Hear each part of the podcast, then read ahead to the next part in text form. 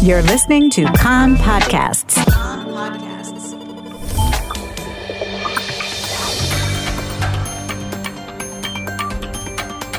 You are listening to the English language news of Kan, the Israeli Public Broadcasting Corporation. Good afternoon. It's 2 p.m. in Israel, Tuesday, August the 29th, 2023. This is Nomi Segal with the top news at this hour. Some 130 Israeli nationals on a flight from the Seychelles to Ben Gurion Airport had an unexpected stopover in Jeddah, Saudi Arabia last night when their Air Seychelles aircraft experienced a malfunction in its electrical system and had to make an unscheduled landing. The Foreign Ministry's Situation Room in Jerusalem was alerted, and once the passengers received clearance to disembark from the plane, they spent the night at a hotel in the airport. The Israeli travelers described being warmly received by the Saudis. A replacement aircraft sent by the airline to bring the passengers from Jeddah landed at Ben Gurion Airport a short while ago. A Kan reporter says Israel sought assistance from the United States to help with the Israeli passengers. Israel does not have formal ties with Saudi Arabia, but the countries have inched closer in recent years and are reportedly nearing a possible U.S. broker diplomatic breakthrough.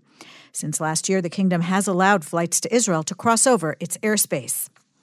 Prime Minister Benjamin Netanyahu issued a statement expressing gratitude for the warm attitude of the Saudi authorities to the Israeli passengers whose flight was in distress. I greatly appreciate the good neighborliness, Netanyahu said in a statement. Meanwhile, in the wake of the diplomatic blowout over Foreign Minister Eli Cohen's disclosure of his secret meeting last week with his Libyan counterpart, Prime Minister Benjamin Netanyahu issued a directive to all government ministries that all secret diplomatic meetings receive prior authorization from his office and that publication on any such gathering be directly approved by the Prime Minister. The Prime Minister's Bureau declined to respond to a question from Kan on whether Prime Minister Netanyahu was aware of or involved in the decision to release the statement on Cohen's meeting with the Libyan official. Israel's revelation of the meeting set off protests in Libya, the sacking of the Libyan foreign minister, and speculation that the meeting's disclosure could thwart efforts to forge relations and give other Arab countries pause in engaging in covert contacts with Israel. In the Binyamin region, Palestinians assaulted and injured four Jewish shepherds. Magen David Adom evacuated them in light condition to Hadassah Mount Scopus Hospital in Jerusalem. Police arrested three Palestinians suspected of involvement. The tensions on the Lebanon border. Defense Minister Yoav Gallant met in New York last night with the UN Secretary General Antonio Guterres and stressed that the potential for a violent escalation on Israel's northern border is growing this as a result of the flagrant violations by Iran backed Hezbollah. Gallant stressed the urgent need for immediate UN intervention in de escalating tensions by strengthening UNIFIL authority in the region, ensuring the force's freedom of movement, and implementing their mandate. Gallant stressed that Israel will not tolerate increasing threats to the security of its citizens and will act as required in their defense. The defense minister also expressed his appreciation to the UN Secretary General for his personal contribution and investment in solving the MIA issue, the Israelis held captive by Hamas in Gaza, and asking for the Secretary's assistance resolving the matter.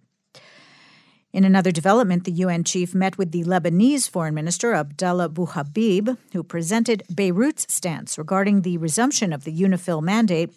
A Kan reporter says that the Lebanese network, Al Jadid, reported that Lebanon is trying to draw up a compromise agreement that UNIFIL forces would coordinate their movements and activities in southern Lebanon with the Lebanese government and not the Lebanese army.